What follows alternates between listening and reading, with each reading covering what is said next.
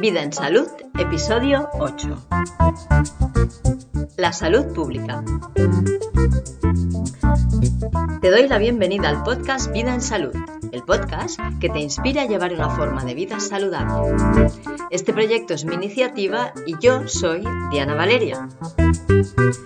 Este podcast tiene la intención de difundir información que nos inspira y ayuda a reflexionar sobre qué es salud, preservarla o recuperarla y mejorar nuestra calidad de vida, entendiendo la salud desde el punto de vista más amplio que te puedas imaginar.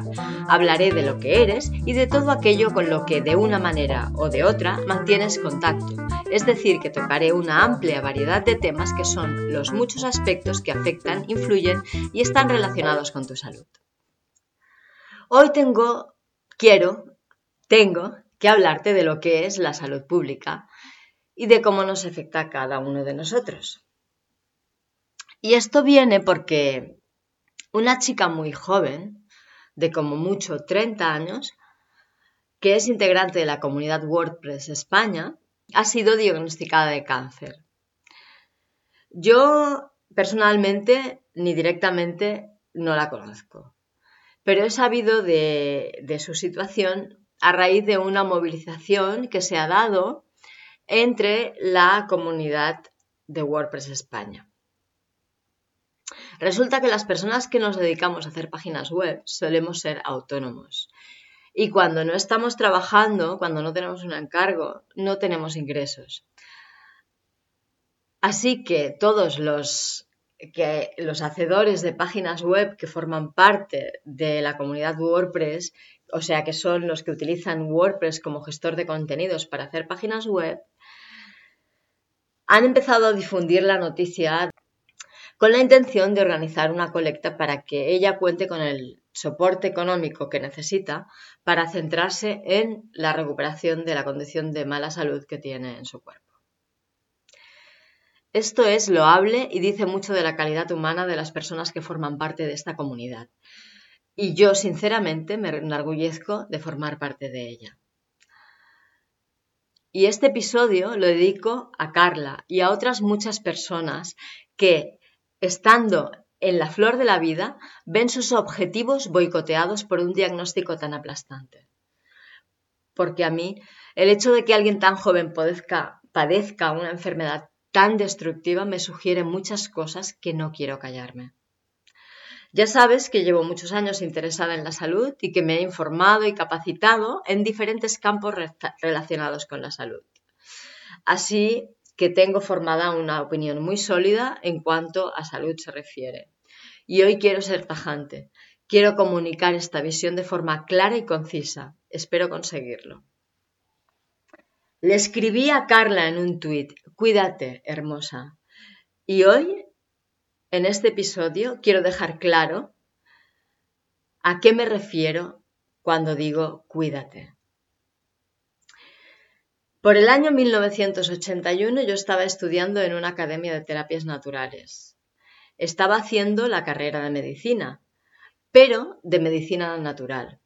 Esta medicina que tiene cientos de miles de años de existencia, pero que se considera pseudociencia porque la industria de la salud, que desde hace 200 años decide los contenidos que han de haber en los estudios universitarios sobre salud, ha decidido que a esta ciencia enfocada en la preservación de la salud, emulando, apoyando y estimulando los mecanismos de la naturaleza, está falta de rigor.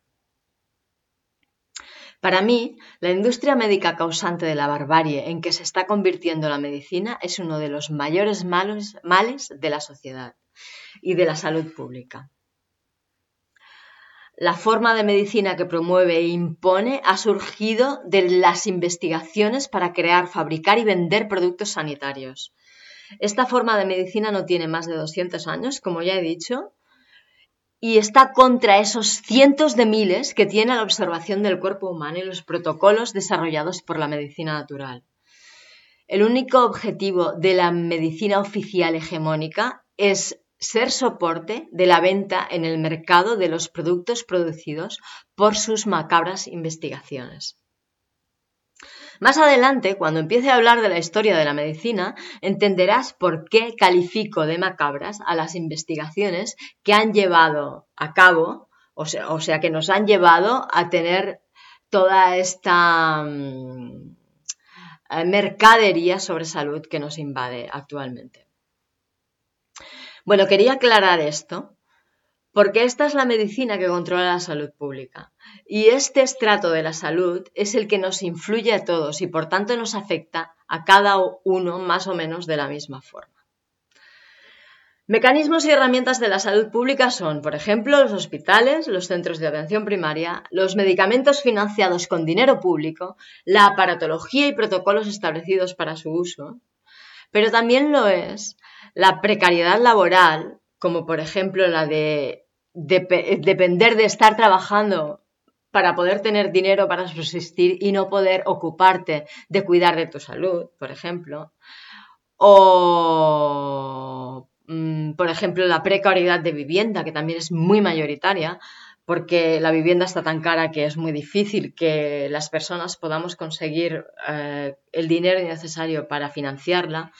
La contaminación ambiental es otro mecanismo de la salud pública, ¿no?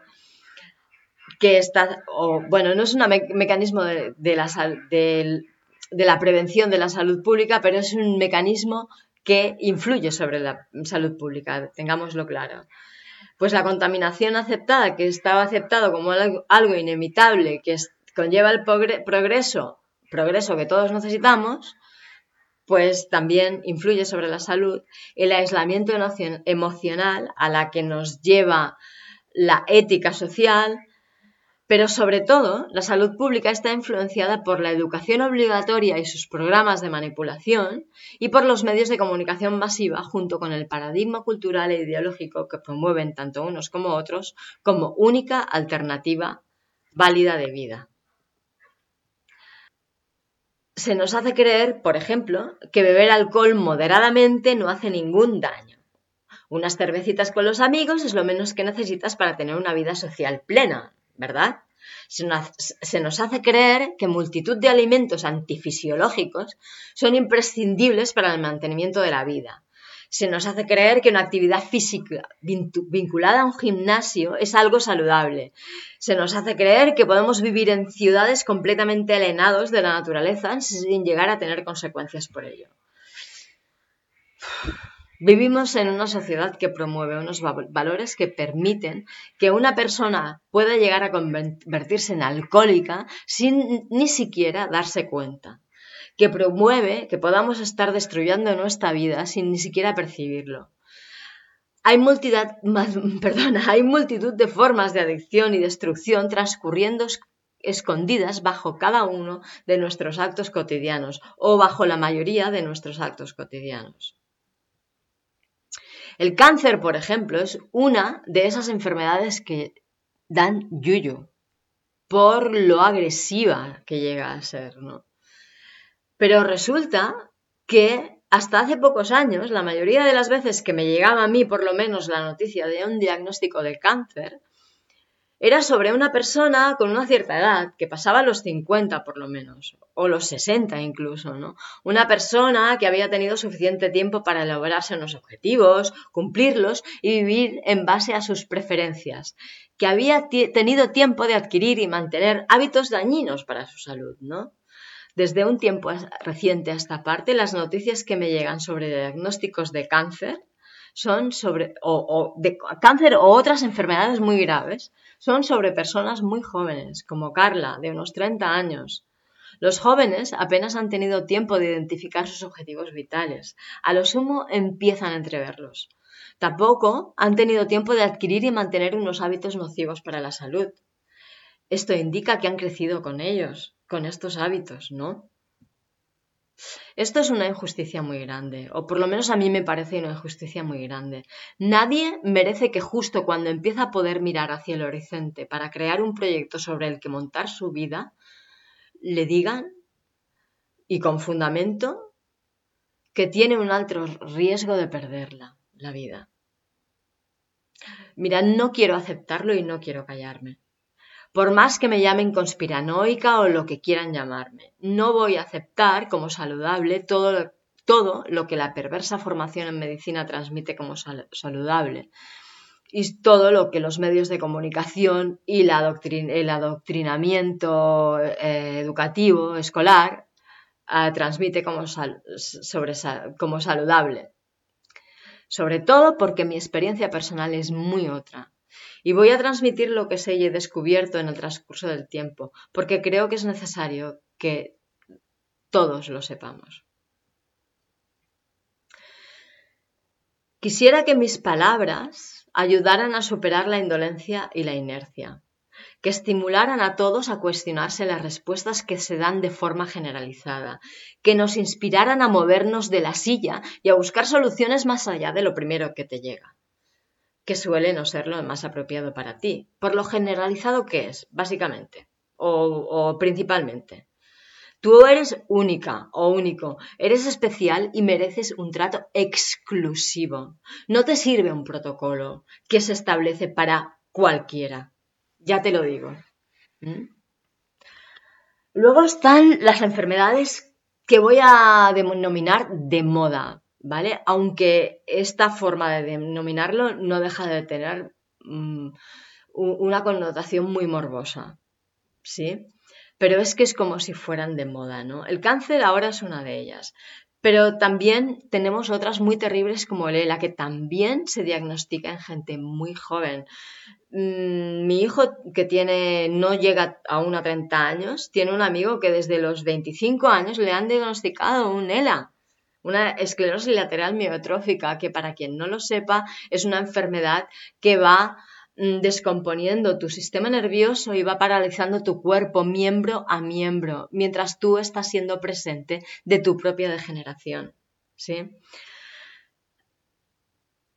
Hubo un tiempo que yo recuerdo en que fue el SIDA el que aterrorizaba a todo el mundo y hubo una comunidad que estaba ya definida por el sistema que era eh, la que recibía el azote del SIDA, ¿no? Y terminó con muchísimas personas mal informadas, ¿no? Y también muy jóvenes, ¿sí? Pero es que no se trata de resfriados ni de anginas, no se trata de diarreas, no se trata de eso, son enfermedades que afectan seriamente la continuidad de la vida y la calidad de la vida. ¿Qué está pasando? Me pregunto de verdad, ¿qué está pasando? Hay algo que nos afecta a todos y que está profundamente mal. Y yo intuyo que esto es la salud pública. Las creencias sobre lo que es saludable, bueno y necesario para nuestra vida, las necesidades no cubiertas que arrastramos, los hábitos que construimos y nos construyen, los propios diagnósticos, los métodos de tratamientos de las enfermedades incluso la misma forma de entender la enfermedad. Todos son tergiversaciones de lo que debería ser la salud, que por ser generalizadas se convierten en instrumentos condicionantes de la salud pública, que nos afecta a todos. Hace poco, muy poco, un compañero programador me explicó que estaba teniendo problemas laborales, porque a su esposa le habían diagnosticado un cáncer y que esto estaba trastocando su vida de tal forma que no le permitía tener continuidad en los trabajos. Su esposa era otra chica sobre la treintena, madre de dos niñas menores de tres años. Esto no es justo, de verdad. Él me explicó que la habían puesto en tratamiento. ¿Vale? Normalmente la quimioterapia y la radioterapia es lo que se implementa en la medicina hegemónica. ¿sí? Quimioterapia es venderte químicos producidos en sus fábricas, en sus laboratorios, que son fábricas, y radioterapia es venderte aparatos producidos en sus fábricas también. ¿Lo entiendes? ¿Sí? Bueno, y además son carísimos y están financiados por dinero público, ¿vale? Esta es la forma de financiación de su maquiavélica industria que han encontrado como viable y que no nos demos ni cuenta de que esto está siendo así. Vale, y me explicó esto, que, que le habían puesto en tratamiento y que iba a empezar con una segunda tanda, porque la primera tanda de quimioterapia o de radioterapia no había resuelto el problema. Mira, yo lo sé, el cáncer tiene unas características muy destructivas, pero estos tratamientos son aún más destructivos. Y después de pensarlo largamente, después de meditarlo y de pensar pros y contras, le dije a mi amigo lo que nadie quería pronunciar, pero que era evidente e inevitable. Le dije, Juan, tu mujer va a morir. No sé cuánto tiempo falta para eso. Ojalá que sea mucho, pero tarde o temprano morirá. Nadie quiere oír eso. Por esto nadie lo dice. Yo elegí decírselo y te voy a decir por qué. Porque pienso que lo merece, que lo merecían los dos. Porque merecían tener claridad sobre el futuro que tenían enfrente. Porque merecían poder hablar de aquello que era importante hablar. Decirse aquello que querían decirse antes de, antes de despedirse para siempre. Porque es muy largo un para siempre. Por esta forma de amor y de, compasión elegí decírselo a mi amigo.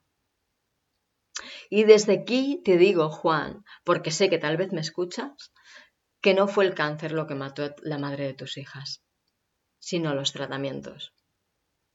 Su cuerpo no pudo con tanto veneno, ni con tanta radiación que quemó sus células. Se quedó sin los pocos recursos que naturalmente tenía para recuperarse de aquello que le estaba pasando intervinieron sobre su naturaleza de, una forma tan brutal que terminaron con cualquier resquicio de capacidad de regeneración que pudiera haber en su cuerpo. Y no te lo quise decir antes por no incidir en tu dolor, pero te lo digo ahora. Te lo digo porque Carla y cualquier otra persona que me escuche merece saberlo. Merece saber que los protocolos médicos pueden llegar a postergar el avance de una enfermedad grave, sí pero en su mayoría empeoran el cuerpo que la padece, haciendo así que la muerte temprana sea algo inevitable. Así que cuídate, Carla. Cuídate, Carla, y cuídate cualquiera que esté en la misma condición que Carla. Cuídate del diagnóstico. La misma forma de entender la enfermedad forma parte de ella, de sus causas y de sus consecuencias.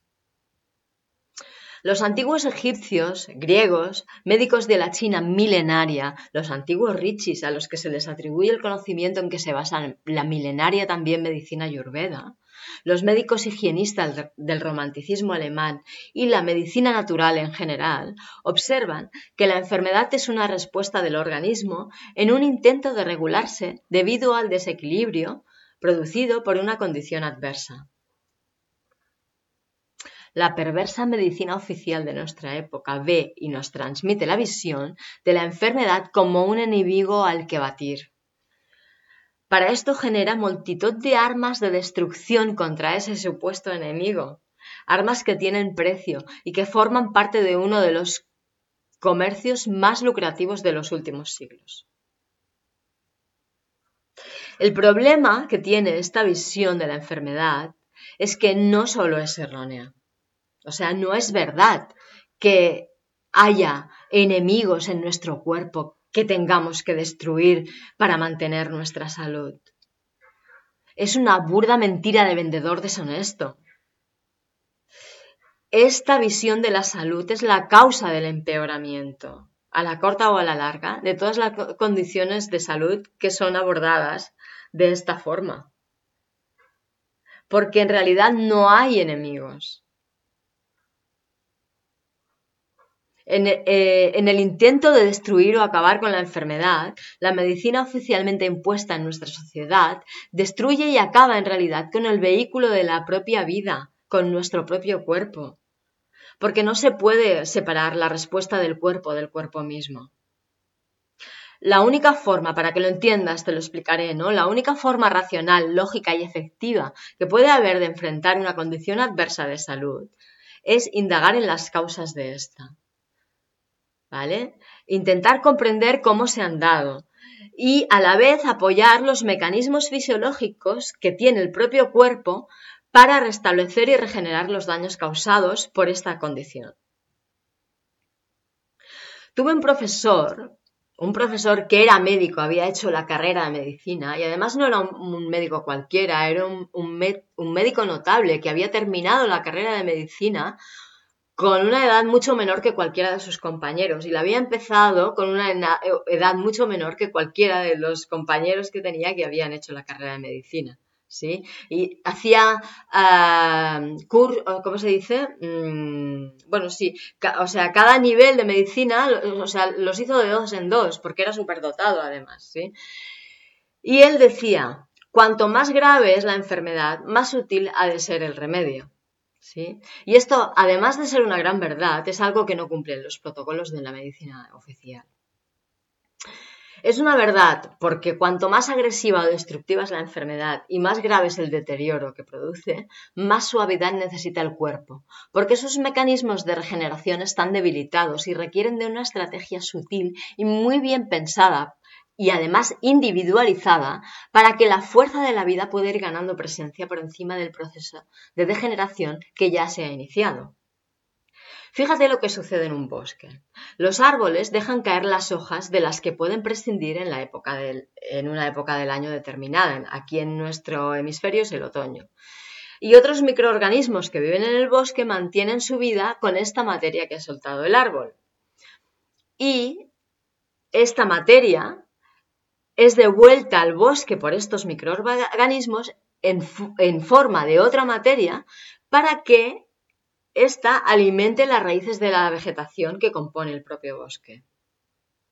Pues algo así sucede en nuestro cuerpo también. Fíjate, o sea, un árbol es componente de un bosque, que es un sistema mayor que el del árbol mismo, ¿sí?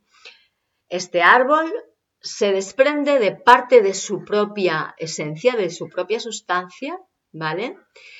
Y ese ecosistema, ese sistema genera otros em, organismos que eh, reciclan esa sustancia para que pueda ser útil para ese propio organismo, para que el propio árbol pueda em, alimentarse de su propia sustancia, que de otra manera no podría, ¿sí?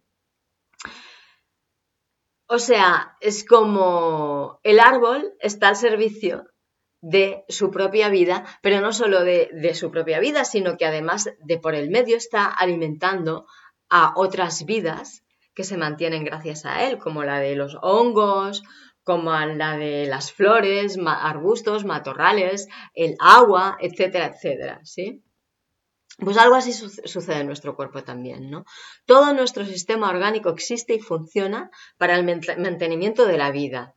Es el servicio de nuestro organismo hacia nuestro ser, hacia el ser que existe en nosotros. Pero como en el ejemplo del bosque, y equiparando el cuerpo al árbol, el organismo está al servicio de un equilibrio que va más allá de, un único cuerpo.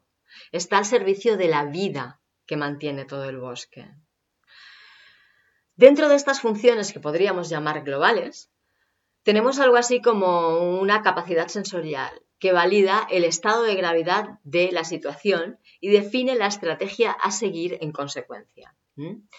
Cuando la situación es muy complicada y el organismo detecta que los recursos necesarios para mantener la vida son mayores que el resultado que se obtiene, todo nuestro cuerpo entra en un proceso que podríamos llamar autodestructivo con el fin de devolver la materia que lo compone al ciclo de reciclaje del planeta y la fuerza de la vida a lo que podríamos llamar fuente de la vida, desde donde puede alimentar e impulsar vidas mucho más eficientes. No sé si queda explicado, ¿sí? O sea, nuestro propio organismo destruye nuestra propia materia, nuestra propia sustancia, ¿vale?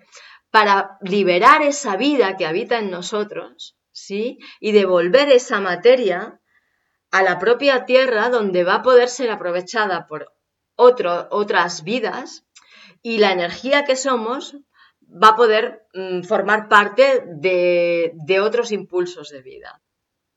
Al menos así es como se ve desde las culturas más antiguas que, han poblado la humanidad, que han sido presentadas ante nosotros como burdas y poco evolucionadas, poco inteligentes y que vivían en una realidad mm, fantasiosa y, con, los pies mm, muy lejos del suelo, pero es el resultado de miles de años de observación contra las teorías que han sido implementadas a partir de 200 años de revolución industrial, de, los 200 años de la revolución industrial, que es cuando han empezado pues a, revertir el paradigma cultural de la humanidad. ¿no?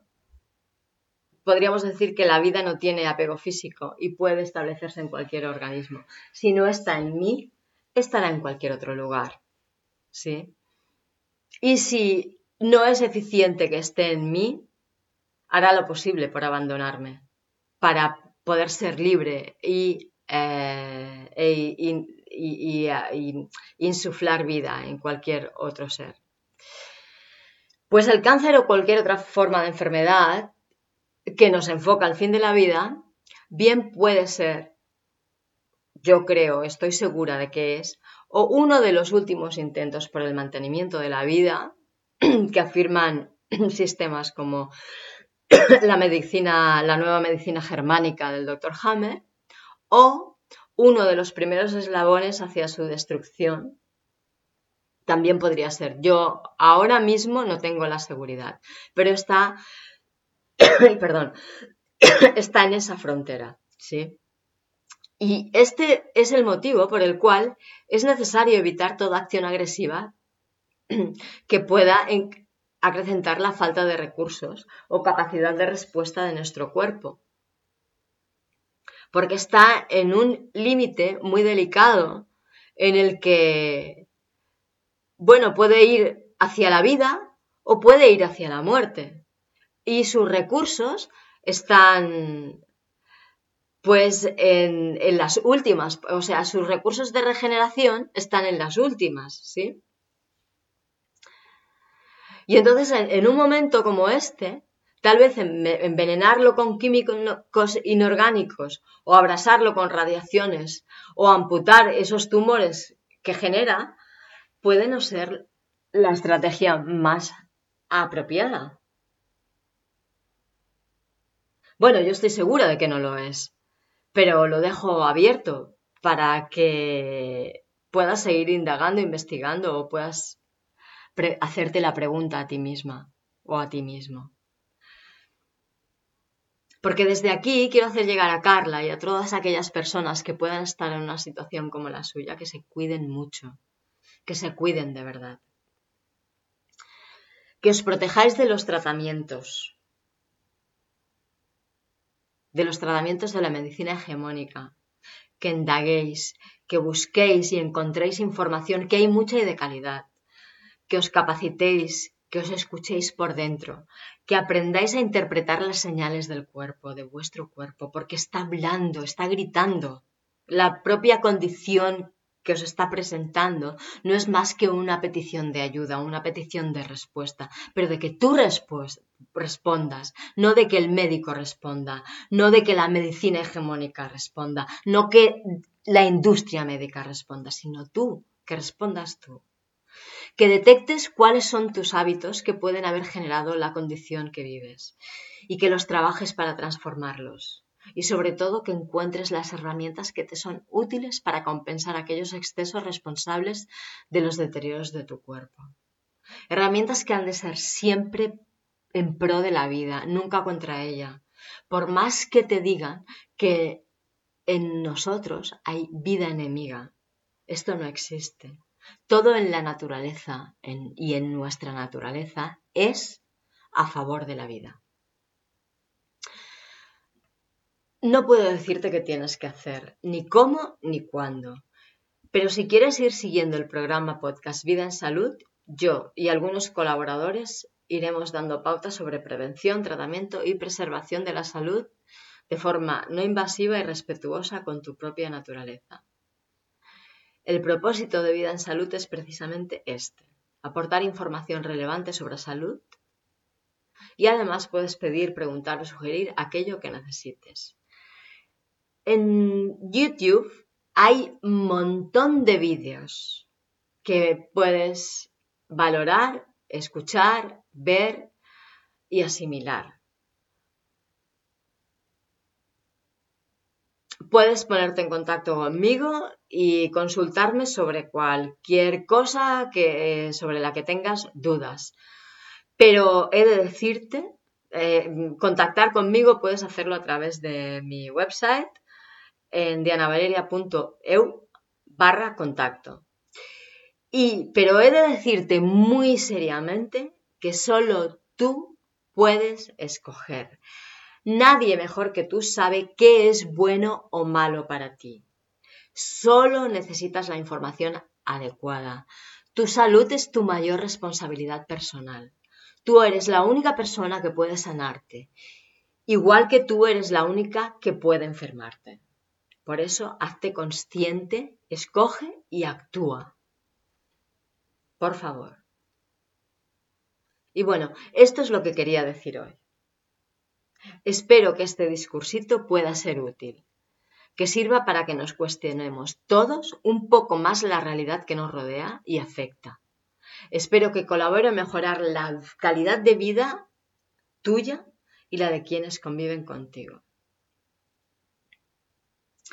Si te ha resultado interesante este episodio, te animo a que lo compartas por email, por WhatsApp o por tus redes sociales de preferencia. Las valoraciones, comentarios y me gusta le dan visibilidad al podcast y hará que pueda llegar a más gente, así que agradeceré que me regales alguno. Si tienes amigos, familiares, vecinos que estén interesados en vivir de forma saludable, hazles saber que existe vida en salud. Y si quieres que dedique un episodio a algún tema en concreto o tienes alguna pregunta, escríbeme, escríbeme perdona, a vidaensalud.dianavaleria.es. También puedes hacerlo dejando un comentario en la sección de comentarios de las notas del programa dianavaleria.eu barra la guion salud pública.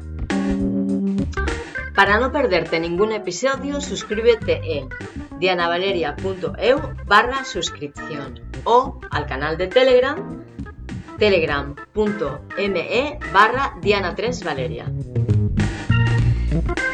Y bueno, muchas gracias por escucharme. Gracias por acompañarme en este viaje en que nos proponemos mejorar un poquito el mundo en que vivimos, aportando herramientas que pueden mejorar la calidad de vida a las personas que componemos esta amada humanidad. Gracias también a Kidflux por cederme las fantásticas melodías que animan la cabecera y el final de cada programa. Son creación suya y me parecen geniales. Kid es un músico internacionalmente reconocido. Ha formado parte de las bandas de jazz más destacadas y mundialmente conocidas. Te dejo sus datos de contactos en las notas del programa. Y recuerda, mantente en contacto. Que pases muy buenos días y excelentes noches. Hasta la próxima.